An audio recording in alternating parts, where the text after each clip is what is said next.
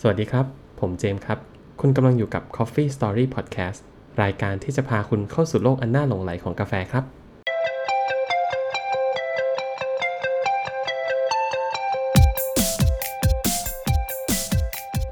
สวัสดีครับ สวัสดี พบกันอีก ครับ ครั้งนะครับ ครับ กับ The Proof k o b u Podcast ของเรานะครับ ก็ครั้งนี้คุณเจมส์กลับมาแล้วเนาะ ครับ อาทิตย์ที่แล้วลางานนะครับ ลาลาไปอาทิตย์หนึ่งนะครับ เนี่ยผมว่าจะต้องมีการ ปรับเงินเดือนกันแล้ว ผมว่านะ แม้ว่ามันจะไม่ค่อยมีอยู่แล้วอย่างงี้คุณ ครับ ต้องติดลบละ ครับ แต่ว่าอาทิตย์นี้กลับมาแล้วครับ รายงานตัวตามสภาพตามสถานการณ์ครับ เฮ้ยแล้วกลับมาแล้วเราแบบยังอยู่ในหัวข้ออะไรตต่อครับตอนนี้ อ่า ครั้งที่แล้วคุณแบงค์นำเสนอเรื่อง Keymax ไปใช่ไหม อาทิตย์นี้เราก็คิดว่า เอ้ย เดี๋ยวเราต่อเรื่องเครื่องชง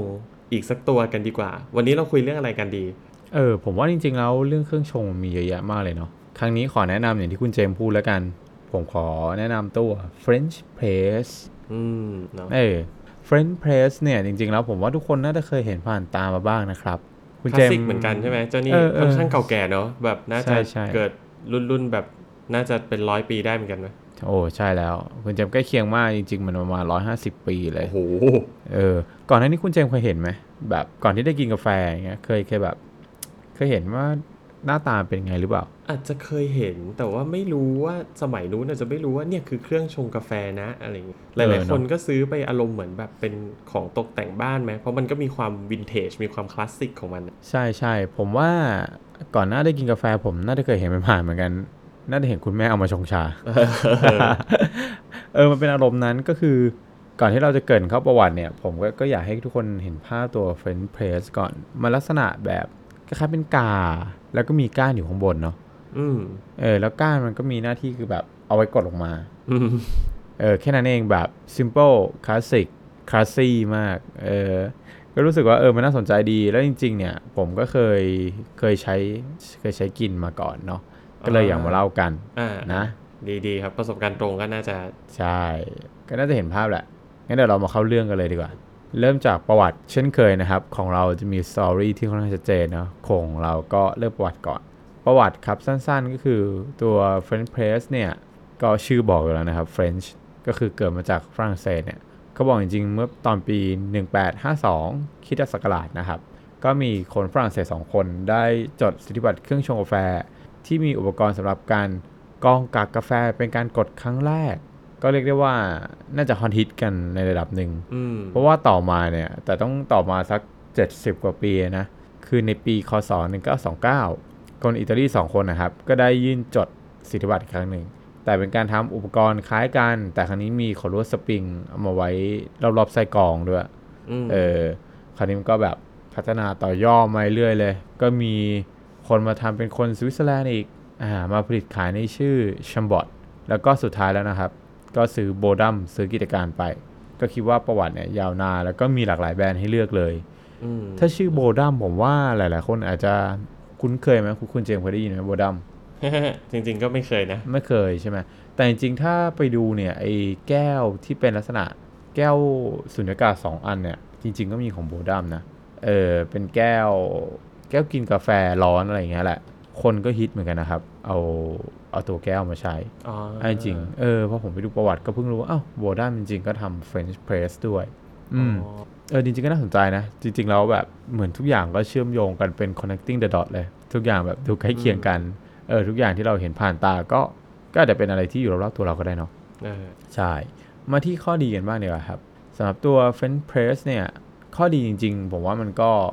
ง่าย เออ เอา ใช่ แบบพูดแบบไม่มีอะไรเลยนะ มันง่ายมาก มันแบบ simple มากเลยอะเพราะว่าการ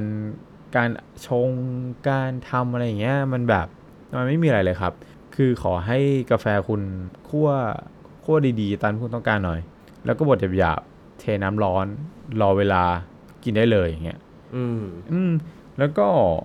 นอกจากความง่ายแล้วครับ ความถูกด้วย คือเฟนเพสเนี่ยมันราคาไม่แพงเลย เออ ใช่คจรับ ริง ๆ ก็อาจจะเป็นข้อดีนะ คือราคาเนี่ย ถูกมากสักประมาณ 200 อ่ะ ก็ซื้อได้ละ โอ้โหเออ จริง ๆ ถูกขนาดนั้นแต่ 200 เนี่ย คือผมไปเซิร์ชเอาจากในโชปีนะ อ่าอ่า ซึ่งผมไม่รู้ว่าคุณพลาดมาขนาดไห อ๋อน โอเค แต่ก็แบบ โอเค เออถ้าคุณมาลองก็ก็อาจจะโอเคกับมันนะเนาะ อืมไม่ เออ ไม่แล้วแล้วของออฟฟิเชียลของเขาเองอ่ะ ของโบดัมเองอ่ะ อ๋อ จริง ๆ แล้วเนี่ยผมไม่ได้เจอว่าโบนัสเท่าไหร่นะ แต่ไปเจออันหนึ่งที่มันดังขึ้นมาคือชามมอ อ๋อ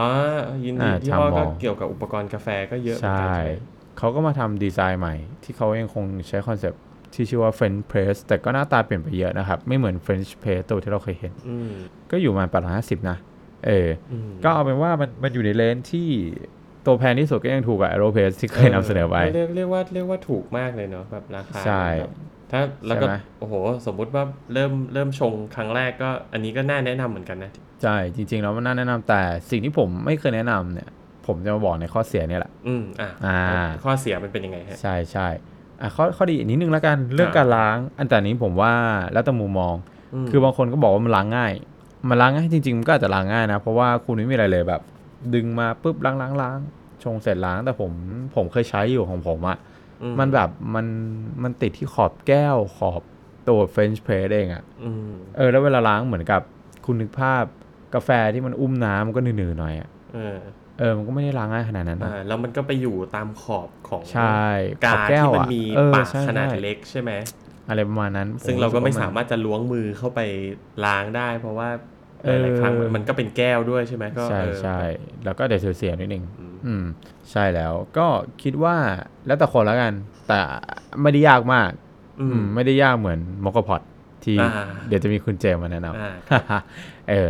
แต่ข้อเสียหลักๆเลยนะครับ ที่เป็นสาเหตุที่ผมอาจจะไม่แนะนำมือใหม่ หรือว่าคนแรกๆก็คือการ over extract เนยครับ อืม อ่ามันสำคัญมากผมเคยพูดหลายครั้งแล้วเรื่อง over extract แต่ไม่เคยนำเสนอเดี๋ยวเดี๋ยวอาจจะไว้ไว้มีเซสชันตัว over extract แล้วกัน ม ตอนนี้จำไปก่อนก็คือมันง่ายต่อการ over extract ครับ หมายความว่า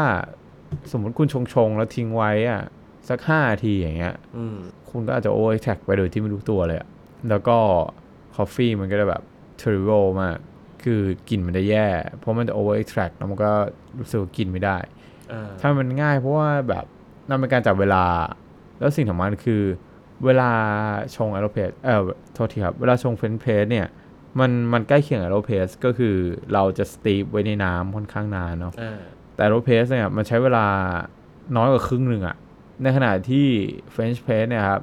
มันจะใช้เวลาประมาณ 4 นาทีเลย เพราะฉะนั้น เกือ ถ้า บๆ คุณแบบ ชาแล้วนะถ้าสี่นาที เออ ใช่ไหม เออ ชงชาปกติ ใช่ ก็จะสี่ห้านาทีเป็นต้นไปประมาณ ใช่ แล้วถ้าแบบสมมติคุณพลาดเรื่องการบดไปนิดนึงบดให้มันแบบละเอียดนิดนึงเนี่ย มันโอเวอร์แท็กง่ายเลย อืม ก็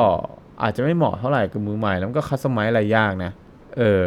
ถ้าอย่างดริปเราอาจจะแบบ เอ้ยใส่น้ำมากน้ำน้อยได้นิดนึง ใส่กาแฟเพิ่มอะไรเงี้ย อืมอืม แต่คือเรโชของตัวนี้มันค่อนข้างจะสเตรกนิดนึง แล้วก็ข้อเสียอย่างหนึ่งสุดๆเลยนะ คือกาแฟมันหลุดออกมาด้วยอะอันนี้สำคัญมากครับ เพราะว่าเป็นการแบบมีก้านชง แล้วถ้าสมมติเขาซิลยางรอบๆไม่ดีอะ่ะ คือกาแฟตัวผงกาแฟที่คุณบดอะ่ะ มันจะหลุดมาแก่น้ำกาแฟที่คุณกินอะ่ะ แล้วคุณจะรู้สึกว่าแบบทำไมต้องไปกินกาแฟที่มันมีกากกาแฟอยู่ด้วย เออเพราะ สั ว่าม ผัส คือ รสชาติมันแย่ มันไม่เหมือนกับตัว Aeropress เนอะอย่าง Aeropress เนี่ยคือเขากรองโดยใช้ฟิลเตอร์ที่เป็นก ก ระ ระ ดา ดา ษ ษ ใช่ เพราะฉะนั้นแบบเศษเล็ก ๆ อะไรเนี่ยมันก็จะไม่มีรอดออกมาเลยเนอะ อืม อืม ใช่ แต่ว่าถ้าอย่างเจ้านี่เนี่ยเจ้านี่จะเป็นลักษณะเหมือนกับแบบ ฟิลเตอร์โลหะครับ เออ เออเป็น ใช่ไหม ตัวกรอง เพราะฉะนั้น ใช่ เพราะฉะนั้นไอ้รูพรุนที่มันมีอยู่เนี่ย ถ้าสมมุติว่ามันคุณบดละเอียดเกินไป มันก็จะลอดไอ้รูโลหะตัวนั้นออกมาได้เนอะก็จะ ใช่ครับ ก็จะมีกากปนมา เพราะว่าจริงๆหลักการมันไม่มีอะไรใช่ไหมหลักการมันคือแบบคุณแช่กาแฟไว้ในน้ำอ่ะแล้วก็ อืม พอคุณคิดว่าได้ที่แล้ว คุณก็เอาก้านอ่ะ กดลงไปเพื่อให้ไอ้ส่วนที่เป็นกากอะไปกองรวมกันอยู่ข้างล่างแล้วคุณก็เทน้ำที่อยู่ข้างบนออก ใช่ ใช่ไหม ใช่ simple ขนาดนั้นเลย อืม ถูกต้อง แต่ แต่ ว่า ที่ ถ้า เจมส์บอกแหละ ถ้า อืม ถ้าเกิดแบบฟิลเตอร์มันมันไม่ละเอียดพอ หรือคุณบดกาแฟละเอียดเกินกว่าฟิลเตอร์ มันก็จะลอดฟิลเตอร์ออกมา แล้วก็ปนไปในน้ำกาแฟที่คุณเท ใช่ อืม ก็เลยบอกว่าแบบอาจจะต้องระวังเนาะเพราะฉะนั้นถ้าคุณซื้อราคาไม่แพงเนี่ย ส่วนตัวผมอะที่เคยเจอก็คิดว่าที่ซื้อมามันไม่ได้แพงมากเนี่ย อืมอืม ก็ก็อาจจะเจอเหตุการณ์อย่างนี้ได้ แล้วก็รู้สึกว่าแบบ เวลาเราไปชงให้คนอื่นกินอะมันก็รู้สึกแย่อะเพราะคุณ อ่า แบบเฮ้ยทำไมมีกากกาแฟอะไรอย่างเงี้ย อ่าเป็นเป็นแบบประสบการณ์การใช้งานที่ไม่ค่อยดีเนาะ ใช่ แต่ผมว่าจริง ๆ มันมันง่ายครับ ผมว่าถ้าซื้อตัวแพงๆลองดูบทหยาบๆหน่อย เครื่องบทดีๆหน่อยอะน่าจะมีปัญหา อืม ใช่ สบายเลย โอเค ก็อาจจะดูข้อเสียเยอะนะ แต่ผมว่าจริง ๆ ก็เทรดออฟกันอะมือใหม่มันชงง่ายแล้วก็ไม่ต้องคิดอะไรเยอะด้วยครับคิดว่าโอเค เออ มาที่วิธีใช้กันบ้างดีกว่า เป็นหนึ่งในสูตรเป็นเรซิปี้อันหนึ่งที่แนะนำแล้วกันเนาะ ซึ่งเป็นรีซิปีที่ที่เรียกว่าเป็นมาตรฐานเลย s t ต n d า r d ไม่ว่าใครก็ใช้อย่างนี้นะ เออ ก็ง่ายๆครับ อย่างแรกคุณก็บดกาแฟก่อน ถ้าคิดว่าละเอียดขนาดไหนเนี่ย ผมว่าเทียบกับน้ำตาลก้อนอะต้องละเอียดน้อยกว่านั้นเยอะอะก็คือเรียกว่าแบบโคสเลยอะคืออย่าอย่าให้มันละเอียดอะให้มันหยาบๆหน่อย เพราะว่าคุณไม่ต้องการให้มันโอเวอร์แทร็กมากเกินเนาะ อืม ก็บดหยาบพยายามบดหยาบ ห แล้ นึ่ ว ง ก็ ก็คือเพื่อไม่ให้ ใช่ over extract ง่ายเกินไปสอใช่งก็คือเพื่อไม่ให้มันลอดฟิลเตอร์ขึ้นมาเนาะ ใช่ อันเนี้ยแหละก็เป็นกุศโลบายหนึ่งนะครับ แล้วก็อัตราส่วนของน้ำที่เขาแนะนำกันนะครับ ก็ประมาณกาแฟ 7.5 กรัมต่อน้ำ100มิลลิลิตร ครับ อ่า ก็ถ้าเป็นเลโชหารน้ำเนี่ย ก็ลองลองดูเนาะ ก็เอาร้อยหาร 7.5 หรือเอาพันหารหาร 75 ก็ได้ครับ ก็ประมาณนั้น ก็ไม่ได้เข้มจนเกินไปแล้วกัน ม เออแต่ก็ก็กลางๆ ปกติแบบดริปหลังจากนั้นง่ายเลยครับ คุณเทน้ำทั้งหมดลงไป รอสี่นาที า เออ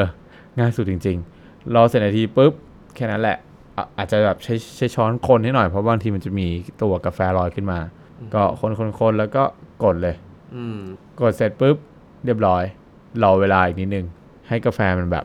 ลดอุณหภูมิมาหน่อย แล้วก็ดื่ม ก็แค่นี้เลยอะคือมันมัน simple มากๆ อืม อันนี้คือที่แนะนำมาใช่ แล้วก็แน่นอนตอนนั้นก็ระวังตอนการกดแล้วกันนะครับ ก็คือตอนกดเนี่ยอย่าไปกดแบบเอามันเนี่ย ให้กดแบบค่อยๆกดปื้เพื่อให้เราค่อยๆแบบเพรสตัวกาแฟไปเดี๋ยวมันจะฟุ้งเนาะถ้าเรากดแรงปุ๊บปุ้งก็เรียบร้อยเลย ก็เนี่ยเออค่อยๆกดแล้วก็เนี่ยแหละ เทน้ำกินกาแฟได้เลย อืมนะฮะ ง่ายมาก ใช่แล้วก็คิดว่าถ้าเบื่อๆบางทีอย่างผมก็ถ้ามันยังอยู่นะ ตอนนี้ไม่รู้อยู่ไหนละก็คิดว่าเดี๋ยวเดี๋ยวอาจจะกลับมาลองกินอีกทีหนึ่งเออ แต่มันอาจจะไม่เหมาะกับกาแฟดีๆนะ ผมว่าเพราะมันอาจจะดึงรสชาติไม่ได้หมด อืม อันนี้ก็เป็นข้อเสียเนาะแต่ถ้าเป็นกาแฟปกติระหว่างวันก็กินได้นะ เออได้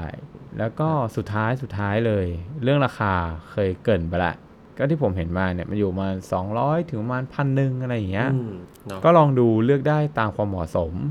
ดูว่าบัจเจตมีเท่าไหร่ ถ้าอยากเล่น อยากลองเฮ้ยมันจะเป็นไงนะอะไรอย่างเงี้ยบอกว่าเอาราคาต่ำๆมาก่อนก็ได้ อ่า เออ แล้ว แต่ ก็ ถ้าใคร บดให้มันหยาบหน่อย ใช่ใช่บทหยาบๆหน่อย เซฟตัแล้กัวเองนะแถ้าใครอืมอืมแต่ถ้าคิดว่าเฮ้ยมันก็น่าลองนะ แล้วก็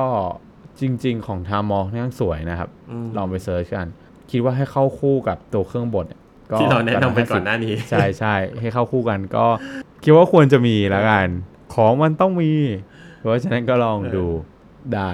คิดว่าน่าจะประมาณนี้นะครับสำหรับตัว French Press ของของเจ้าอุปกรณ์ตัวเนี้ย ก็มีความน่าสนใจแล้วก็อาจจะมี Pro and Con ธรรมดาครับ ทุกเรื่องก็มีข้อดีข้อเสียแหละ ขึ้นอยู่กับเราจะมองข้อดีหรือข้อเสียมันมากกว่ากันแค่นั้นเอง อืมครับ ได้สำหรับวันนี้ก็น่าจะประมาณนี้นะครับ คุณเจมส์ ครับ เนาะงั้นก็ขอบคุณทุกท่านที่ติดตามรับชมมาตลอดนะครับ ครับ ไว้พบกันใหม่ ะ ใน ดี๋ยว เอพิโซด ต หน้า ยังไงก็กลับมาพบกันใหม่นะครับ ได้ สำหรับตอนนี้ก็ขอลาไปก่อน สวัสดี ส ครับ ดี